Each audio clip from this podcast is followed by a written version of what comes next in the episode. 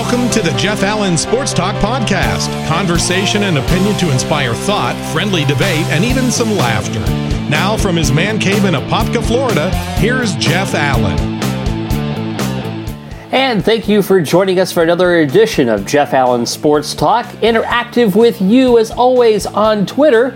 You can follow me there at Jeff Allen underscore 88 on Facebook, our fan page at Jeff Allen88, and our website, jeffallensportstalk.com. So we'll start off this podcast with the unfortunate, sad story of uh, Roy Doc Halladay uh, passing away after a plane crash in the Gulf of Mexico yesterday.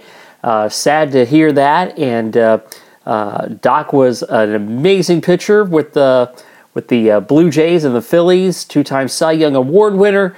And uh, he was one of those guys that was just, you know, not only just a fantastic pitcher, but had a lot of uh, great fortitude and uh, had a lot of, a lot of, lot of guts. And uh, one of the great things you could say about this guy, not only his teammates loved him, as you can see by all the Twitter tributes, the guys who played uh, on the other side uh, were all uh, in, in, awe of him as a as a as a top flight pitcher.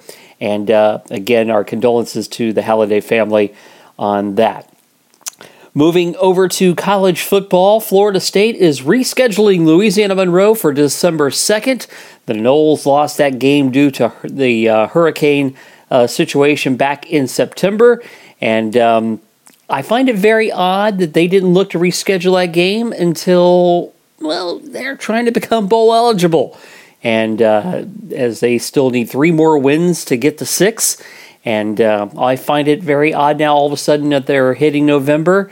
That uh, oh, we need uh, we need to see if we can get uh, them back on the schedule so we can uh, possibly get that in. I think this is just a very poor move on their part. if you were interested in rescheduling, you would have done so in much earlier fashion, not when it suits you for your gain and uh, therefore I, I, hope they uh, don't make it to bowl eligible and be more than happy to see Louisiana Monroe pull an upset in that regard. Speaking of Florida State, their former quarterback Jameis Winston, of course, was in the middle of instigating disorderly conduct in the Bucs Saints game, and uh, this guy's just a clown. And uh, you know, I think he's starting to reap what what he deserves. Uh, and again, he's not the he's he's proven time and again he's not a leader. You could look at his uh, big uh, bowl game uh, loss to Marcus Mariota in Oregon, when he clearly is a guy that when things don't go his way, he is uh, he he doesn't he doesn't respond. And uh, you could also see his him regressing. You could see it in the preseason. He was trying to make passes and and and and not smart plays, and that has continued within this season. So, uh, uh, again, I think this is a little little comeuppance. I think he was behind Lovie Smith uh, getting out the door because he wanted to uh, he wanted his uh, offensive coordinator to be the man, and and that look how that's working out for you. So, on a personal note, I would uh, like to uh, uh, tell you about my last weekend. It was one of those that's great for a sports fan, and of course, I want to hear if if you uh, have these kind of trips as well. Uh, many times I have traveled with my with my best friend uh, Keith Feeney on several sports trips. Uh, a lot of them following UCF football. We've gone to road games and have done the double. One of our early ones was Georgia Tech. And of course, you go in and you uh, catch uh, catch the Braves play. We caught the Steelers that weekend when they were playing the Falcons.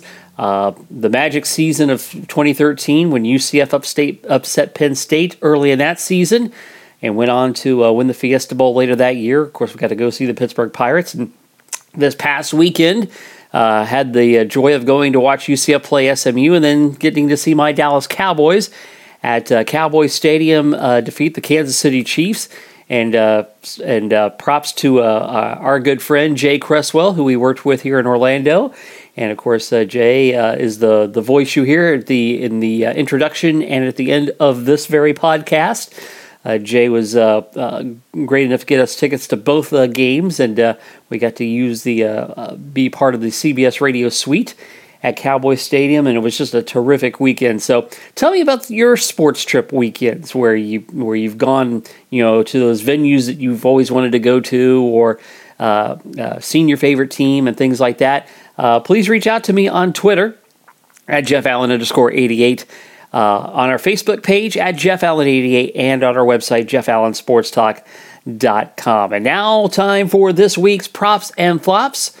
Our props are going to go to ESPN for their 30 for 30 series. Uh, the most recent on uh, wrestling legend Ric Flair, the Nature Boy. Woo!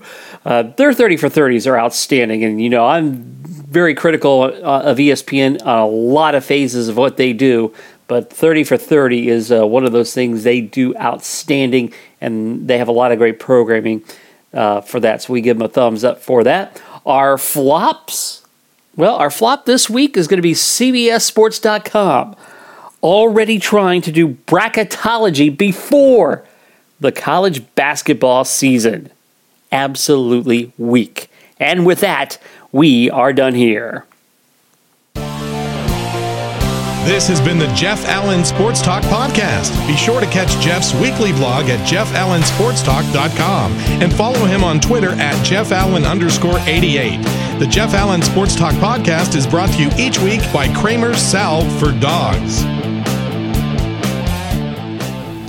I want to take a moment to tell you about the inspiration for Kramer's Salve for Dogs.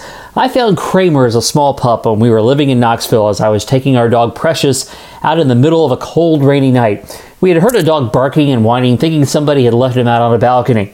No one came forth to claim him, so he joined our family. Kramer struggled mightily with skin allergies. My wife Joy tried all sorts of ointments and medications, and other than some temporary relief here and there, nothing was really helping him. Then she came to remember that people have used neem for its healing properties, and after two years of intensive research, created the best solution of its kind, not just for Kramer, but for dogs everywhere. Kramer Salve is a safe and natural approach to help your best friend live an itch free life. A 4 ounce 6 month supply, including shipping, is just $30, or a 2 ounce 3 month supply, including shipping, is just $20. Your pet is family and deserves the best. Help your dog end the itch and hotspot cycle by ordering online today at kramersalve.net. That's K R A M E R S A L V E dot net.